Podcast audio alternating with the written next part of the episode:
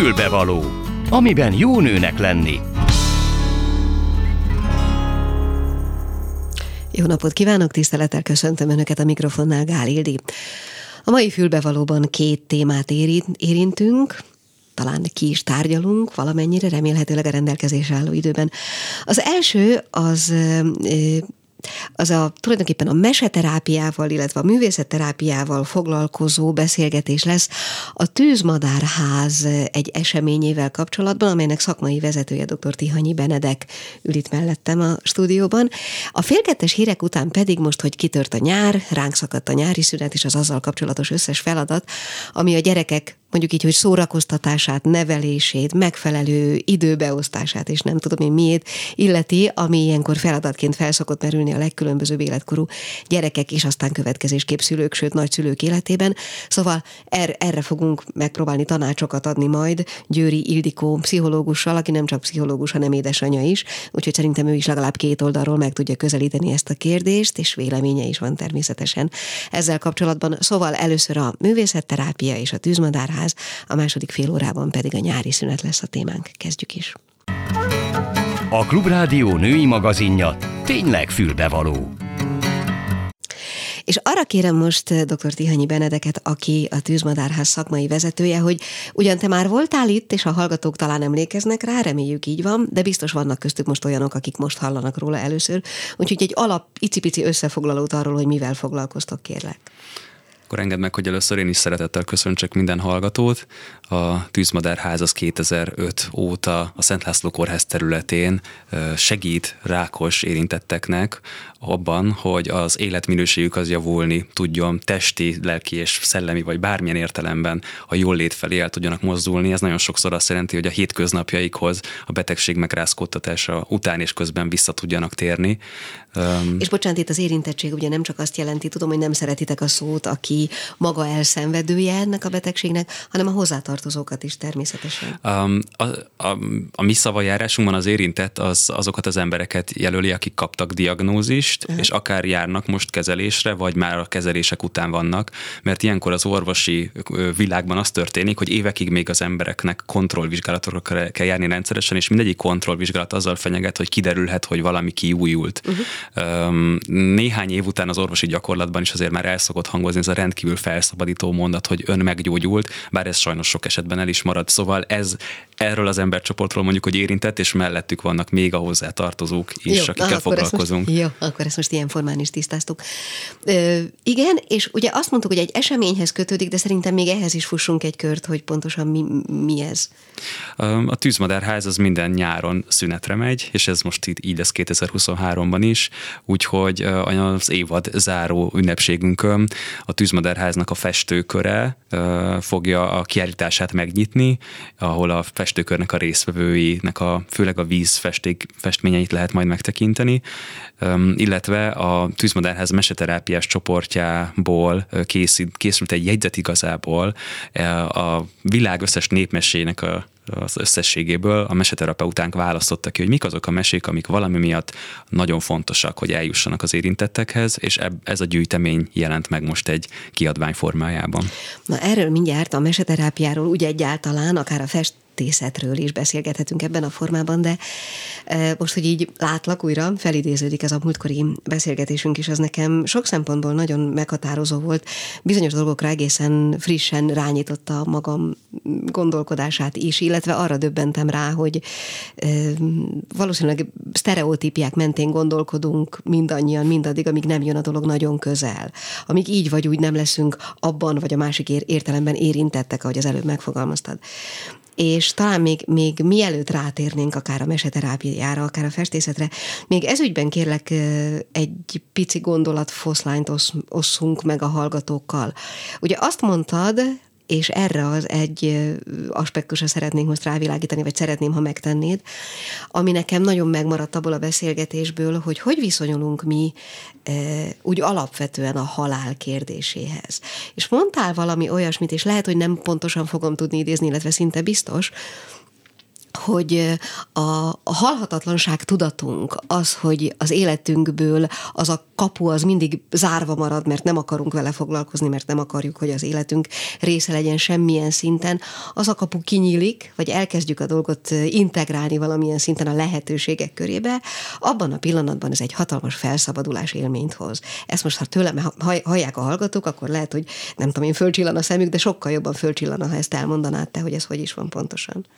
Mm, nem tudom már, hogy pontosan, hogy, tehát hogy ez most legyen egy új beszélgetési és azt szeretném abszolút, mondani, hogy abszolút. bennem is csak benyomások maradtak meg arról, hogy ahogy itt ültünk a Klubrádió stúdiójában, és te kérdeztél engem, én is azt éltem meg, hogy új dolgokra jövök rá, és hogy azok a mondatok, amik akkor megszülettek, azok akkor nem születtek is azt várom, hogy mint egy magnókazetta jázd vissza, tudom, hanem tudom. csak azt, hogy, hogy fogalmazzuk ezt meg újra, mert uh, ahogy Például én most nem is hallották az első Így van, de ahogy én most ezt így összeraktam, ez nekem most megint meg kell, hogy töltődjön azzal a töltettel, amit Értem. te mondtál. Jó, jó, jó.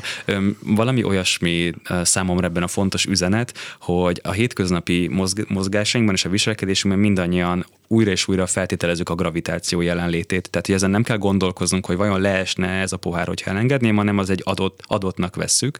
És uh, ahogy most a tűzmadár házból én kinézek a hétköznapi világra, olyan, mintha szinte olyan, mintha mindenki a halhatatlanságát is ugyanolyan adottnak venné, mint a gravitációt. Um, miközben vannak kicsi repedések ezen a, ezen a illúzión, vagy ezen, ezen az álomvilágon, amik mutatják, hogy hát igen, az emberek néha megbetegszenek, és néha meghalnak, sőt, az eddigi tapasztalat az, hogy mindenki, aki megszületett, az meg is hal, és egy belső elhárító mechanizmusra van szükség ahhoz, hogy ezt a tudást, hogy, hogy halandók vagyunk és mulandók, ezt kívül tartsuk a tudatunkon, ami egy fárasztó dolog. És azt gondolom, nekem ezt az élményt hozta a tűzmadárház, és sok embernek, aki megfordult nálunk, hogyha hogyha elkezdünk szembenézni a saját halandóságunkkal, és már nem kirekeszteni akarjuk, hanem magunkhoz elelni, akkor ez az energia, ami a hárításra ment el, az felszabadul, és egy ilyen teljesen más módon tudunk rácsodálkozni az, az arra a tényre, hogy élünk. Tehát valahogy, ami eddig adott volt, szinte hétköznap és unalmas, az most egy olyan ö, dologgá válik, ami, mi, amiért például hálát lehet adni. Uh-huh. Uh-huh. És azt mondod, hogy ez a fajta gondolkodás, az, hogy mi halhatatlannak érezzük, valljuk, tartjuk magunkat, ebből fakad az, hogyha kapunk egy mondjuk egy rákról szóló diagnózist, az egészen összedönti az addigi világunkat? Igen, azt gondolom, hogy ez uh-huh. súlyosbítja ezt a krízist, ami az orvosi diagnózis megkapásakor megtörténik az érintettekkel. Miközben, hogyha integrálnánk ennek a lehetőségét, magát a halált, mint, mint, mint lehetőséget valamilyen szinten integrálnánk az életünkben, akkor nem ilyen hatással lenne egy diagnózis? Hogyha saját magamat elképzelem, hogy milyen lenne, hogyha egyszer kapnék egy rossz indulatú daganatos megbetegedésről, vagyis rákról diagnózist, akkor azt képzelem el, hogy ugyanúgy összeomlanék, de hogy egyel kevesebb feladatom lenne. Szóval nagyon-nagyon sok mindent kéne hirtelen kitalálnom, meg megoldanom, de legalább azzal nem kéne foglalkoznom, hogy elvesztettem a saját halhatatlanságomba vetett hitet. Uh-huh. Na jó, akkor Térjünk át arra, hogy hogy jönnek -e ebbe a témába, hogy illeszkednek a mesék, mely mesék, illetve beszélhetünk kicsit a festészetről is, de tudom, hogy neked a mesék az bizonyos szempontból a szakterületednek számítanak. Igen, a Boldizsár Ildikónál együtt végeztünk a Tűzmadárház meseterapeutájával, Boris Ilonával, aki egy három fél évből álló programot rakott össze, a, a, tényleg a világ összes népmeséjéből, területéről válogatva össze. Ő maga is rákos érintett, többszörös túlélőnek vallja magát, és miután feldolgozta a saját betegségét és a gyógyulását, utána kezdett el meseterapeutaként működni. Ácsi, bocsánat, többszörös túlélőnek vallja magát? Igen, tehát többszörös rák túlélő, többször is kiújult, tehát többször kiújult, többször kapott igen, olyan diagnózist, diagnózist is. Igen, és többször meg is gyógyult. És többször meg is gyógyult sikerrel. Mm, a mes- mesék felé fordulva um, elsőre sokszor azzal találkozom, hogyha valaki azt, hogy egy mesék, akkor az a mese-mese-meskete. Tehát, hogy valami, amit a gyerekeknek mondunk el, mi a meseterápiában? Hogy elaludjon. Hogy elaludjon, igen, igen. igen. Aha, igen. Mi a meseterápiában azt tapasztaljuk, hogy ezek nem, nem véletlenül ezek a mesék állták ki az idő próbáját, és maradtak fönt még az ősi, vagy a, vagy a régi időkből. Tartalmaznak valami fajta bölcsességet, vagy egy analógiás kódot, egy programot arról, hogy hogyan tudunk megoldani különböző élethelyzeteket, vagy életválságokat. És Ilona azokat a meséket válogatta össze, amik az ő nem csak tudása, hanem a belső tapasztalat tapasztalása szerint is a tipikus ráka, rákhoz kapcsolódó válságok és problémákban mutat kiutat. Mondj egy példát. um, Én most egy saját példát fogok hozni, egy, amivel a saját meseterápiámban sokat foglalkoztam, egy indián cumsián törzsből származó mesével, ami egy sömörös indián, kis indián fiúcskáról szól, aki árva, és az egész falu kiközösíti a betegsége miatt, és azt a történetet mesél el, hogy hogyan tud különböző próbatételeken keresztül végül is megszépülni, meggyógyulni a sömörből, és utána pedig a törzsfőnökké válni. Tehát akkor például azt mondhatjuk, hogy ez a mesegyűjtemény, amiről mi most beszélünk, amit ugye a kollégád összegyűjtött, ez alkalmas arra, hogyha én e, nem hallottam még a tűzmadárházról, soha életemben nem jártam nálatok, nem is fogok, meg nem tudom, de elolvasom ezeket a meséket önmagukban is segítséget tudnak nyújtani? Vagy legalább indításnak? Azt gondolom, hogy mindegyik mesének van ilyen univerzális üzenete. Uh-huh. Igen, min- mindenki, aki, akinek bármifajta kérdése van az élet felé, az tud találni inspirációkat a mesékben. Ugye a mesékkel, vagy mesékről azt tudjuk, hogy azok nem az én életemről mesélnek, még nem is feltétlenül a tiédről, nem ma játszódnak, nem tudom. Tehát, hogy a mesék azok általában tartalmaznak olyan, nem tudom, a kis királyfiról szóló információt, vagy, a, vagy az állatok történetéről szóló információt, vagy valami olyasmit, ami nem egy az egybe válasz az én kérdésemre, hanem valami képletes formában. Ez fontos, hogy ez ilyen legyen?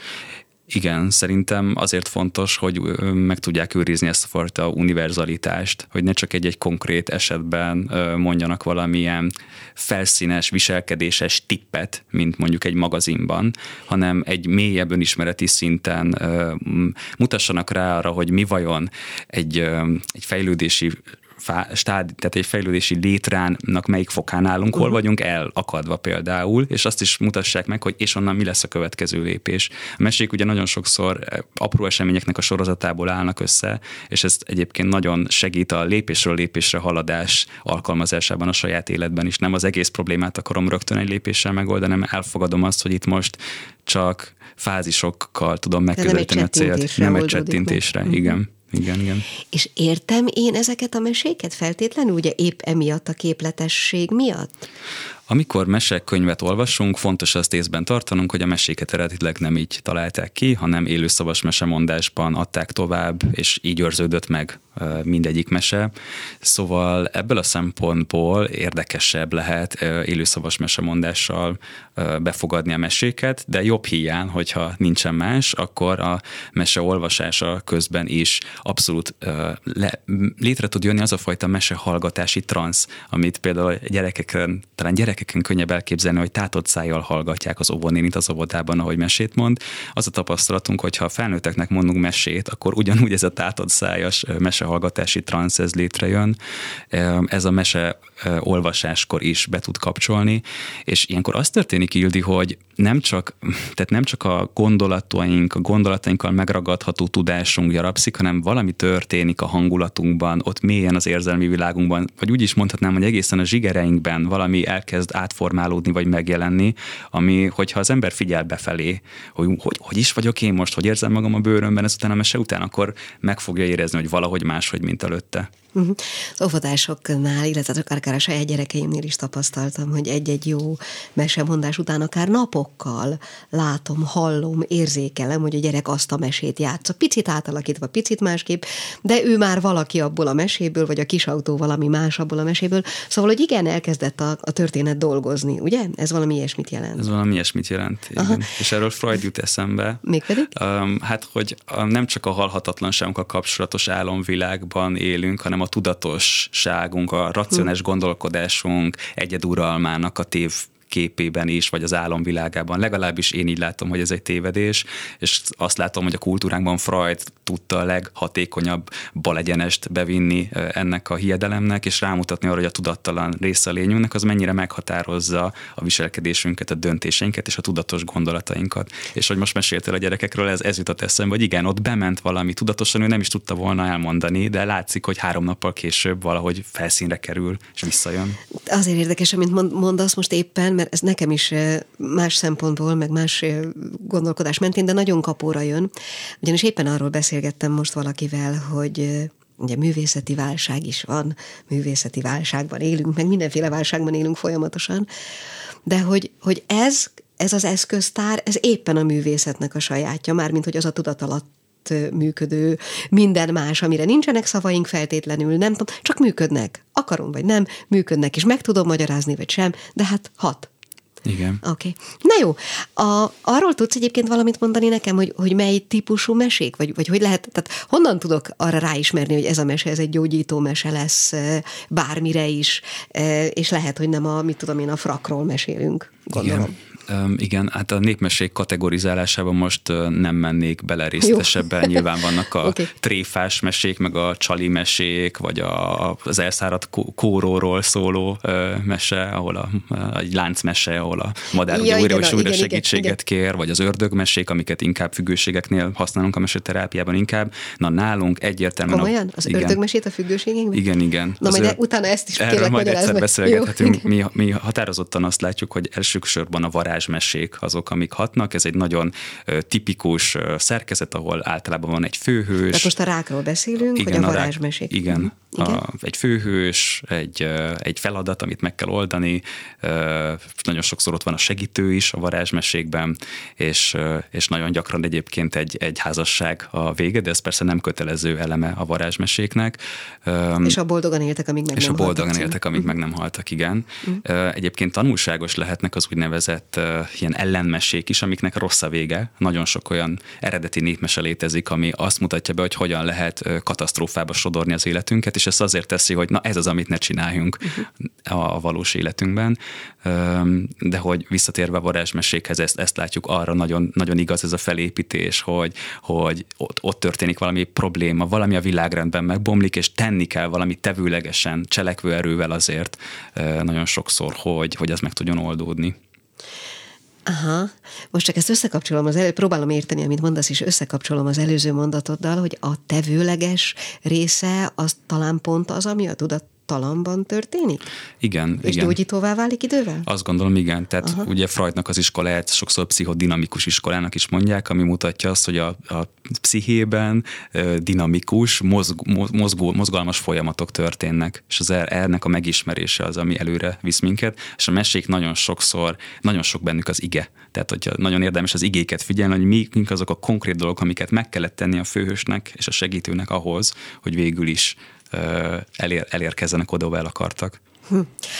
Azt egyébként lehet érzékelni, és most konkrétan most kifejezetten a tudományos, mérhető, nem tudom én, centire, kilóra részére gondolok, hogy a meséknek milyen típusú hatása van, vagy milyen mérhető hatása van?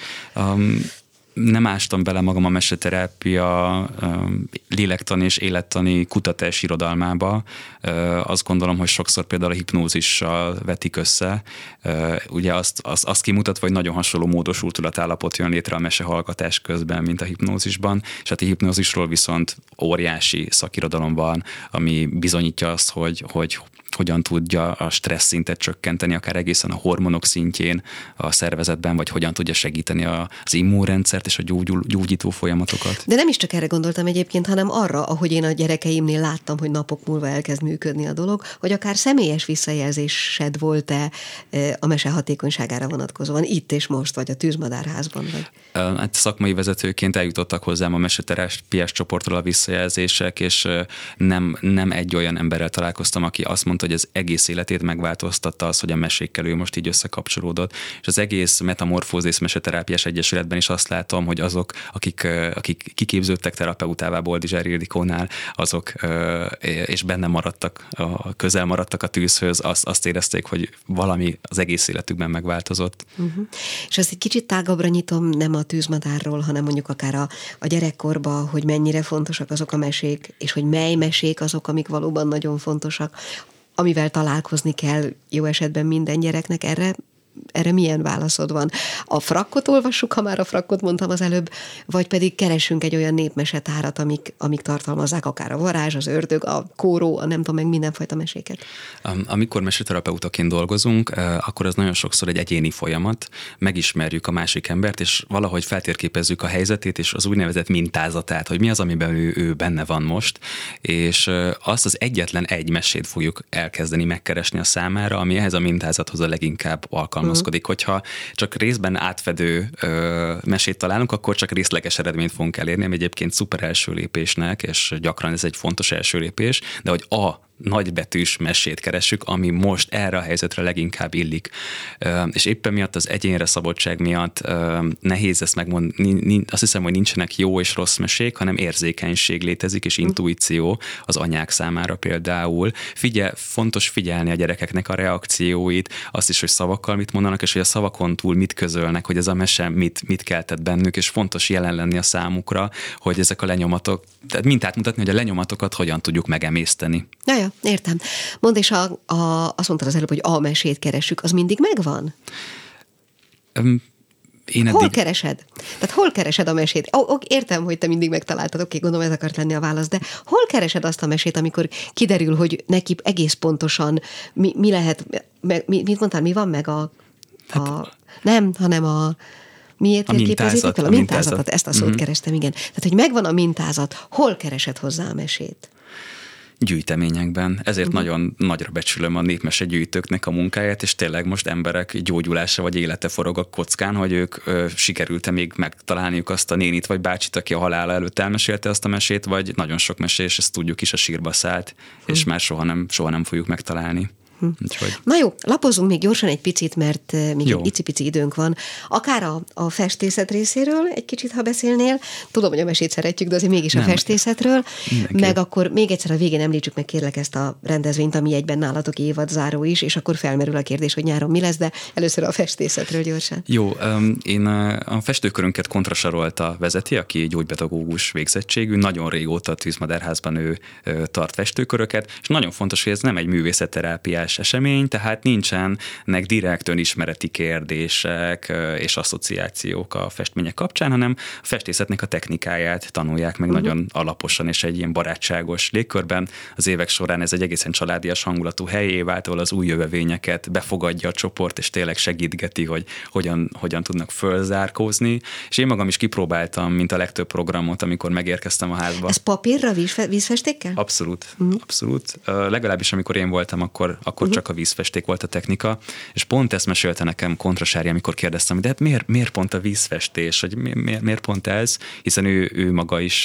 nem feltétlenül ebben a modalitásban volt uh-huh. a, egyedül otthon, amikor ezt elkezdte, és azt mondta, hogy, hogy a, a vízfestéken nagyon könnyen megtörténik, hogy elszabadul a víz a papíron, és elkezdi elönteni azokat a területeket, ahol nem kéne lennie, és utána egy fáradtságos munka felitatni, megvárni, még megszárad, és újra rajzolni, és viszont ez a képesség tanulható, és hogy neki ez a, ez a, ez a megérzése, hogy ahogy rákos érintettek megtanulnák a papíron, hogyan tudnak a vízurává válni, vagy úrnőivé, ugyanígy a, ez egy mintát adhat nekik ahhoz, és ez megint egy analógia, hogy a saját maguk, tehát az, hát ez az ugyanaz, mint az előbb a tudattalamban mondtunk, igen. hogy azt a kis elmozdulást, azt a kis megbomlását a szinkronicitásnak, vagy mit tudom én, mindenek annak a rendben lévőségnek, azt helyre lehet hozni. Így van. Tehát egy Aha, példa, egy élő jó. példa arra, hogy hogyan lehet az elárasztott árvizes, árvíz sújtott területet elkezdeni újra medrébe terelni. Hm.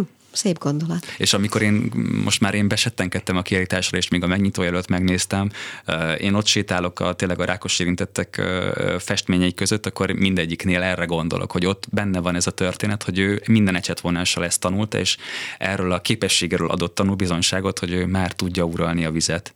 Hm. És ez a képeken egyértelműen, tehát a számomra is kiolvashatóan látszana. Öm, figyelj, Ildi, hogyha először eljönnél, és nem tudnál semmit, vagy csak így hoz, hoznék neked egyet, nem biztos, nem biztos, hogy uh-huh. feltűnne. De így, hogy tudod a háttértörténetet, és tudod, hogy azt a papírt az az ember a saját kezével festette, így szerintem nagyon nehéz lenne elvonatkoztatnod ettől. Uh-huh. Nagyon izgalmas.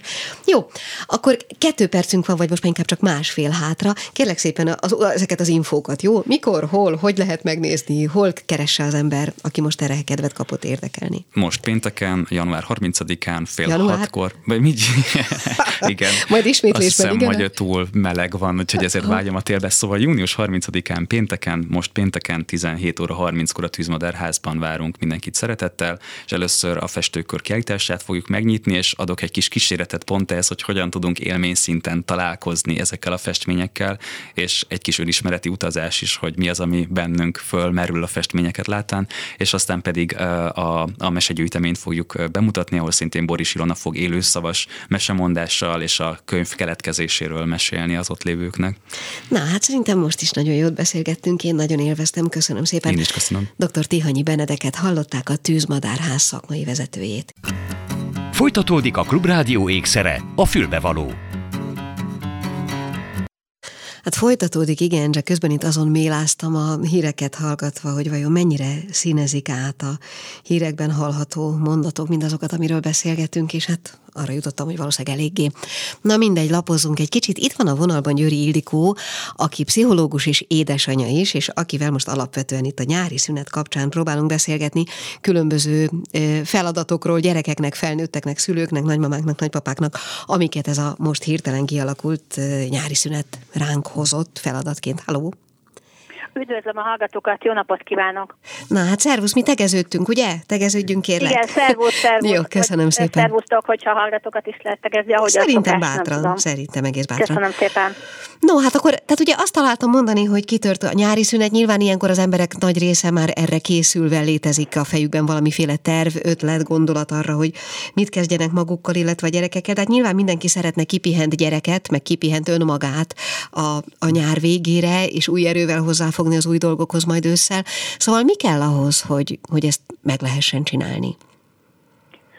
Igen, a kipihent ez a kulcs szó, ugye mindannyian vágyunk a pihenésre, ugyanakkor azt hiszem, hogy a szülőknek maga a nyári szünet megtervezése az nem feltétlenül pihentető feladat, mert különösen az iskolás gyerekek szüleinek ugye 12 hetet kell valahogy megoldani úgy, hogy sokszor még a nagyszülők is dolgoznak. Úgyhogy ez egy extra nehéz feladat maga, maga a szervezés már, illetve nyáron a logisztika amikor a szülőnek ugye más helyekre kell vinni a gyereket, adott esetben minden héten máshol, mint a megszokott napi rutin. Úgyhogy a szülőknek érdemes esetleg erre készülni, hogy, hogy minden egyes héten uh, végig gondolni, hogy a következő hétre mi lesz az a plusz, mondjuk 10-20-30 perc, amivel korábban kell majd elindulnom ahhoz, hogy arra a tábor helyre eljutassam a gyereket, és úgy tervezni a napot, hogy tényleg ne egy rohanás legyen rögtön már a hétfő vagy a kert, hanem, hanem egy kényelmes indulást lehessen. Úgyhogy ne növekedjen a stressz szint, hanem legalább az az alap legyen, csak ami hétköznap van az iskola év során.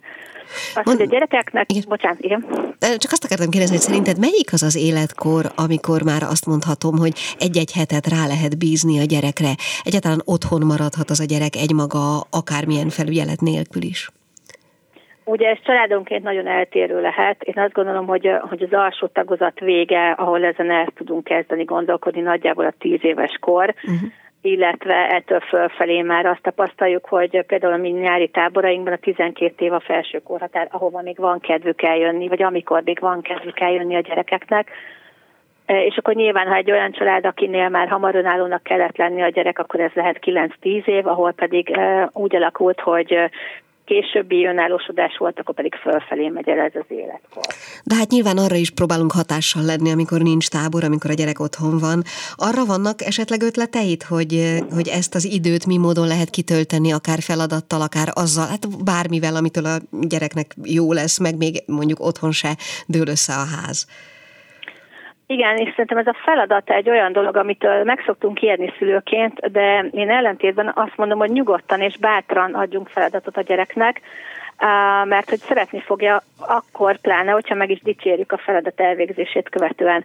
Tehát például egy egyszerűbb ebéd elkészítését, vagy egy jópofa szendvics, mondjuk arcfigurás szendvics, vagy bármilyen internetről design ötletként letölthető akár saláta, vagy délután uzsonna, vagy vacsora elkészítésében nyugodtan mondjuk be a gyereket, legyen ez a nappali feladata, ha otthon van egyedül, és akkor ez azért nagyon fontos, mert a gyereknek lesz egy, mondjuk a számítógépezésen kívül, ugye, ami egy nagy csapda, egy olyan tevékenység, amit esetleg szívesen csinál meg, és viszont javaslom, hogy úgy zárjuk le, akár finom lett, akár nem, hogy dicsérjük meg a gyereket a végén. Köszönjük meg neki, hogy ezt elkészítette, és akár vezethetjük is például a nyár folyamán, hogy a, az alatt a tíz hét alatt, amiből mondjuk három hétig otthon volt, és szendvicseket készített, milyen receptúrákat tanult meg, és milyen tudása lett mondjuk éppen főzésből a gyerkőcnek, mert akkor visszazárjuk a kört, és építjük a gyereket, új képességet szerzett, új képességet sajátított el, és erről tudása is lesz, hogyha kinyomtatjuk ezeket a receptek, akkor szó szerint kézzel fogható lesz ugye a fejlődése.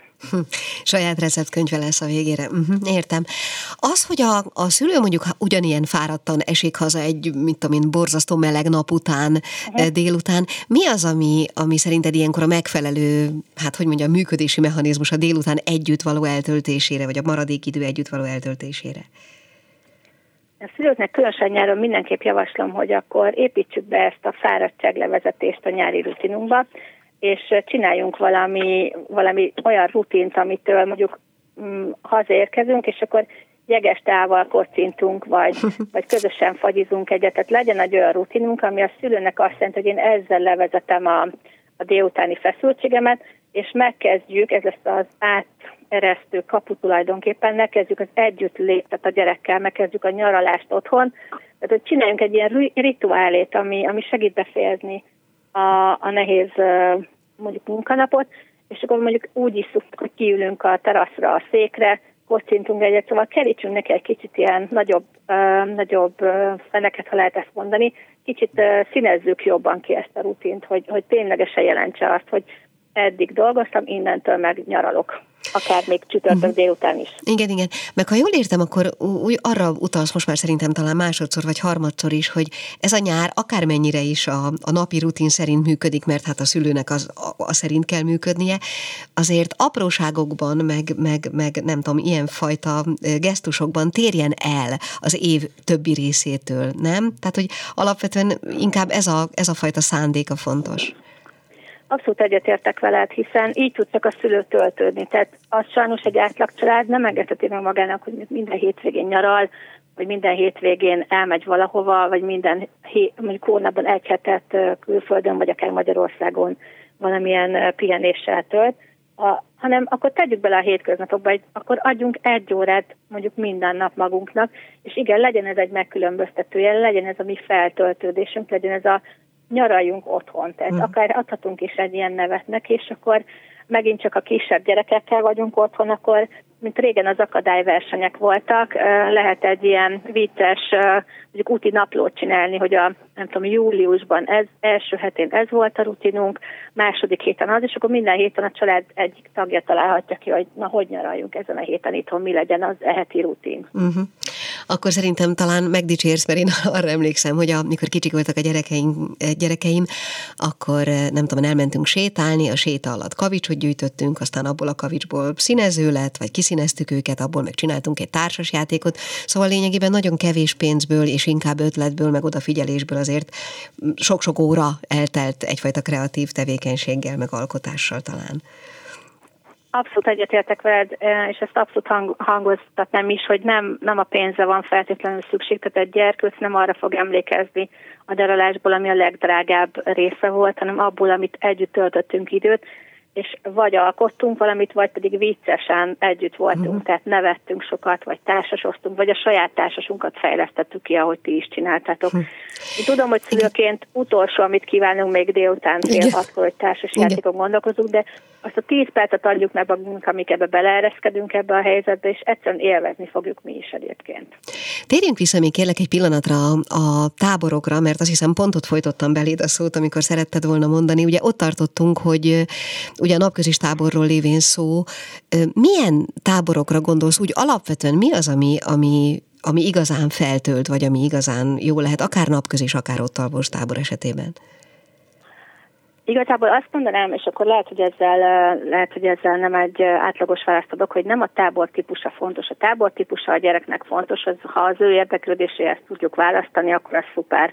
Ha uh-huh. focizni szeret, akkor foci tábor, hogyha nem tudom, táncolni szeret a lányunk, akkor tánctábor. Ez majdnem mindegy is egyébként a tematika. Nem azt gondolom, hogy két dolog van, ami kulcs lehet annál, hogy mennyire fogja élvezni a gyerek. Az egyik az az, hogy tudja előre, bevonjuk-e a szervezésbe, vagy előző vasárnap szólunk neki, hogy futás tábor van reggel. Tehát, hogy uh-huh. azt javaslom, hogy amennyire lehet, csináljunk egy, egy nyártervezőt a gyerkőccel, hogy tudja, ő maga kiszínezgethesse, hogy melyik héten van táborban, melyik héten van a nagymamá, nem, mert akkor arra fog készülni. uh-huh. és minél inkább arra készül, annál nyugodtabban megy, és annál inkább tud figyelni, meg töltődni. Uh-huh. A másik kulcs dolog pedig az tud lenni, hogy, hogy keressük, csináljunk egy ilyen barátkereső rituálét mondjuk vasárnap, mielőtt elmegyünk, gondoljuk át, hogy ebben a táborban vajon hány barátod lesz. Egy vagy kettő, és, és mondjuk nem tudom, hasonlítani fog az előző táboros kisbarátodhoz, vagy attól el fog térni. Ez miért fontos ez a rituálé? Mert a félelem az mindig ott van minden hétfőn, hogy kik lesznek, kik lesznek, ott senkit nem fogok ismerni, uh-huh. Uh-huh. vajon szobál le velem valaki, és ezzel a pici vasárnapi rituáléval át tudjuk a gyerkőc figyelmét arra a félelemből, terelni afelé, hogy keresem majd azt a barátot, akiről tegnap anyával meg apával beszélgettem. Hm. Két terület van még, amiről szeretnék beszélgetni. Az egyik ugye jó esetben azért tartalmaz a nyár egy a családdal való együtt való nyaralást, időtöltést, akár otthon, akár elutazva valahova belföldre, külföldre. Mm, szerinted mennyi az az idő, ami alatt ez valóban egy stresszmentes, feltöltődős, jó együttlét tud lenni egyfelől, másfelől milyen tanácsaid volnának esetleg arra vonatkozóan, hogy erre hogy lehet megint csak jól felkészülni? Igen, um, ez is egy nehéz kérdés. Amit gondolok én, hogy mindenképpen működhet, hogyha a család minden tagjának teszünk bele mondjuk egy fél napot. Tehát, hogyha pici gyerekkel utazunk, akkor, akkor érdemes betenni egy fél nap pihenőt, amikor szinte üres és nincs is programunk, és hogyha mondjuk álmos, fáradt vagy nyűgös, mondjuk egy szerdai napon a nyaralás közepén már a legkisebb gyerek, mert nem bírja tovább, akkor ott adunk neki időt a regenerálódáshoz. Ha pedig a nagyobb unja a múzeumokat, és nem tudom, mondjuk, mondjuk egy hajó szeretne megnézni a kikötőben, akkor, akkor egy fél napot meg neki oda teszünk. És ugyanígy lehet az apukának, meg az anyukának is egy-egy fél napot tervezni, tehát, hogy mindenkinek legyen része, amiért érdemes kivárni a többieket egy olyan programon, ami neki amúgy annyira nem tetszene. Uh-huh. És ezt is érdemes előtte mindenképp megtervezni, és tud, hogy tudják a gyerekek, ugye általában a felnőttek még úgy, ahogy próbálnak pihenni, de a kulcs az az, hogy a gyerek legyen arra felkészülve, hogy most ez fog következni, és ezt azért bírom ki, mert csütörtökön meg az én általam kiválasztott dolog jön be. Ezt el tudom mondani, hogy így pihentetőbb lesz sokkal inkább, mint hogyha esetleg nem vonjuk őket aktívan be a tervezésbe, és, és mondjuk vagy a fáradtságtól, vagy a hisztitől a harmadik múzeum után. Igen.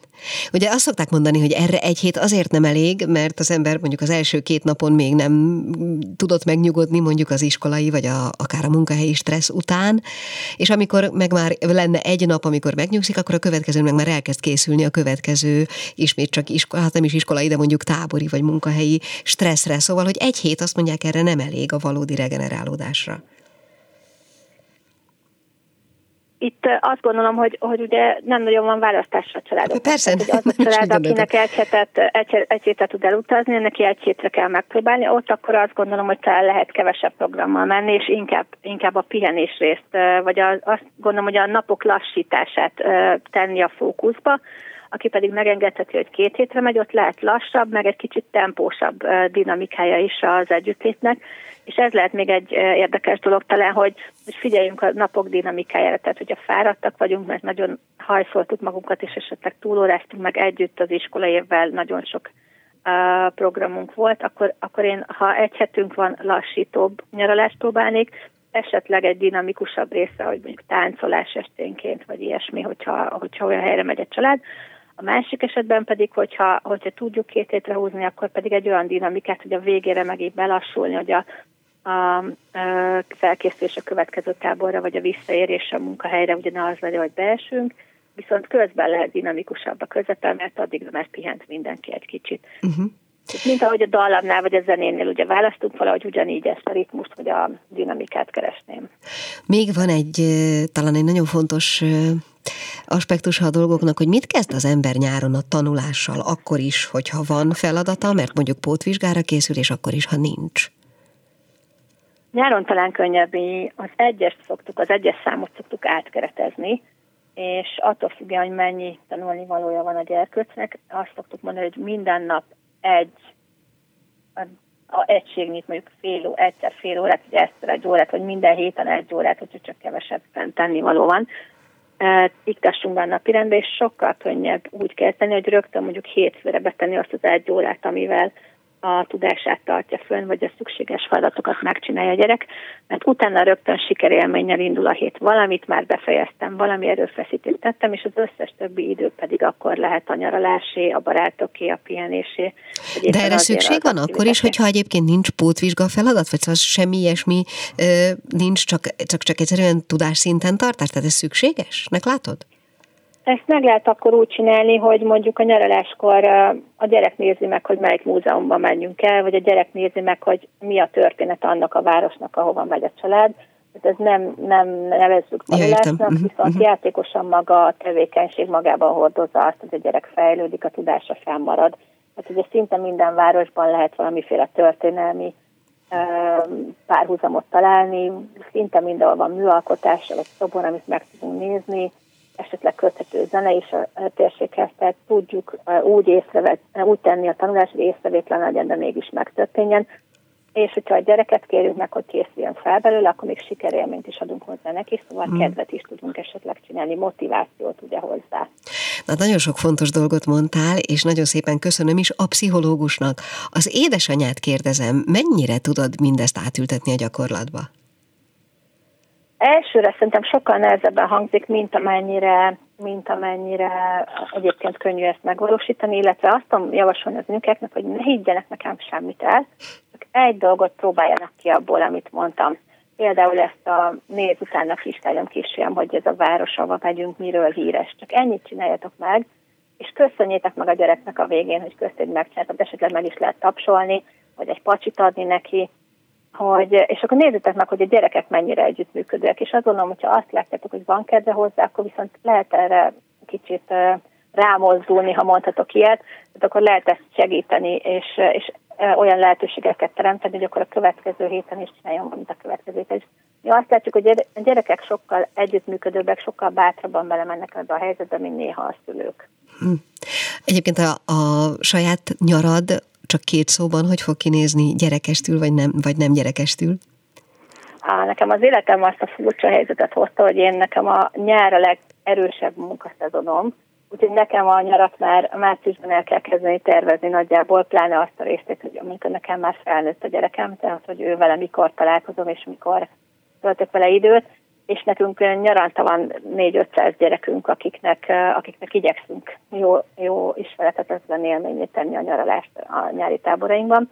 Viszont én emiatt évközben figyelek ugyanarra, amit mondtam nektek, tehát én magam is használtam ezeket a dolgokat a gyerekem kiskora óta, mert hogy ugyanezekkel a problémákkal szembesültem szülőként, ugyanezeken a helyzeteken mentem én is át. Hát akkor tulajdonképpen megnéztük ezt a dolgot minden aspektusból, ami általad megnézhető volt, és nagyon szépen köszönjük a jó tanácsokat, illetve a gyakorlati tapasztalatot is. Győri Ildikót hallották, aki pszichológus és édesanyja is, és mindkét aspektusból beszélgettünk vele. Köszönöm szépen, szia! Nagyon jó nyaralást kívánok minden hallgatónak, és neked is viszont hallásra szép napot mindenkinek. Köszönöm. Mi kell a nőnek? Egy fülbevaló. És tulajdonképpen ennyit szántam mára, illetve még azért azt fontos elmondani, és talán még keresek is egy szöveget, mert van egy ilyen ötletem, de majd mindjárt meggondolom, hogy így legyen Szóval azt mindenképpen el szerettem volna mondani, hogy csütörtökön a zsebenciklopédiában ismét egy nagyon izgalmas, érzékeny, sérülékeny témáról fogunk beszélgetni, ezúttal az Alzheimer korról, nem a demenciáról, hanem magáról az Alzheimer betegségről.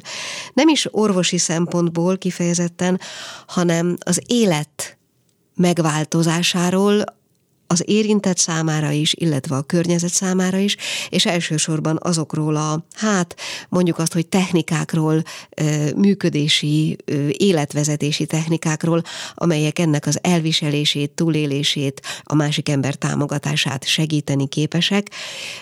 Azt gondolom, hogy ez egy fontos beszélgetés lesz, és nagyon remélem, hogy nem sértünk vele semmiféle érzékenységet, próbálok törekedni rá, hogy ezekben a beszélgetésekben ilyen ne legyen.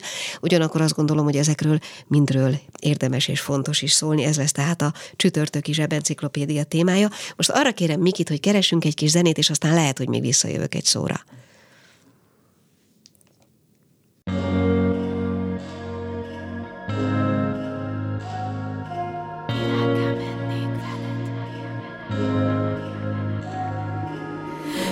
Üres van a város áll, tömeg van, nincsen mámor, behúzva minden szárny, semmi sincs már az elmúlt nyárból. Körötted füst és sár, megint csak lennél máshol, eléget Wolfram szál, ez maradt meg az éjszakából.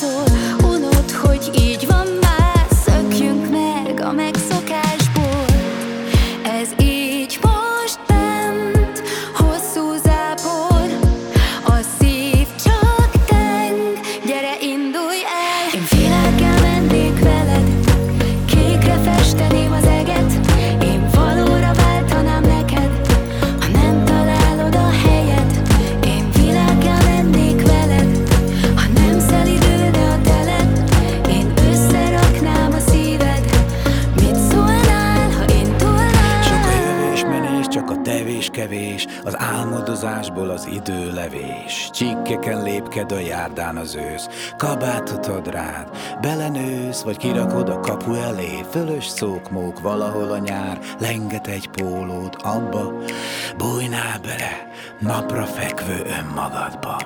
Menni kéne a kis gurulós bőröndel, fütyülni örökre, mi lett a körökkel, amiket leírtál.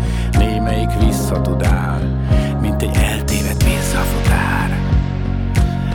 Menni kéne, de a távolság sokba van. Befele utazol, a szem van. Édes élet, egy cukor kávé. Ennyi tud lenni most kb. Világgel mennék veled? Kékre festeném az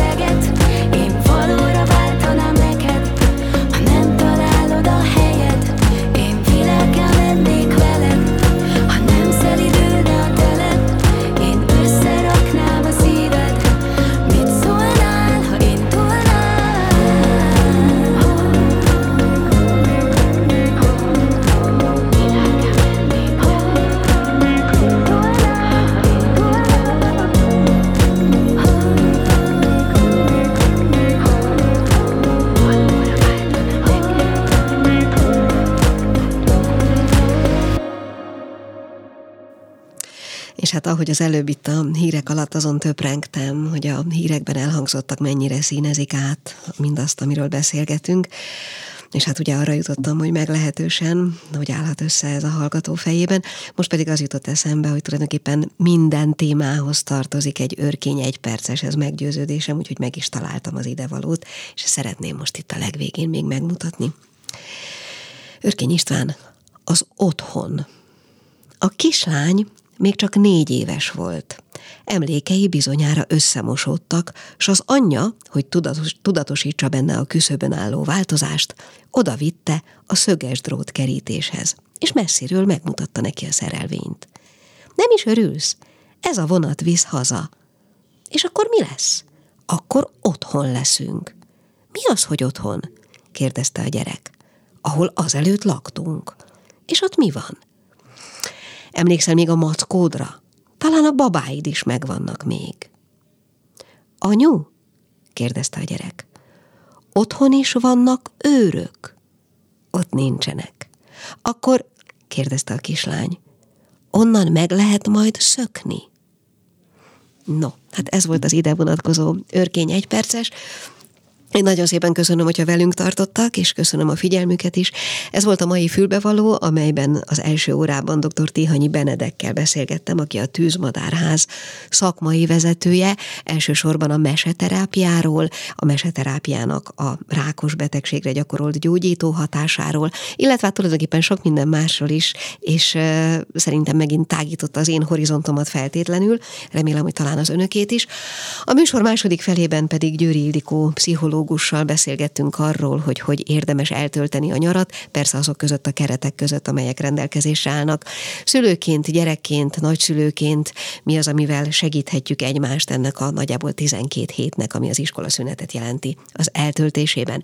Ez volt tehát még egyszer a mai fülbevaló. Köszönöm szépen, hogyha hallgattak bennünket, Gálildit hallották, és várom önöket csütörtökön a Zsebenciklopédiába. Viszont hallásra!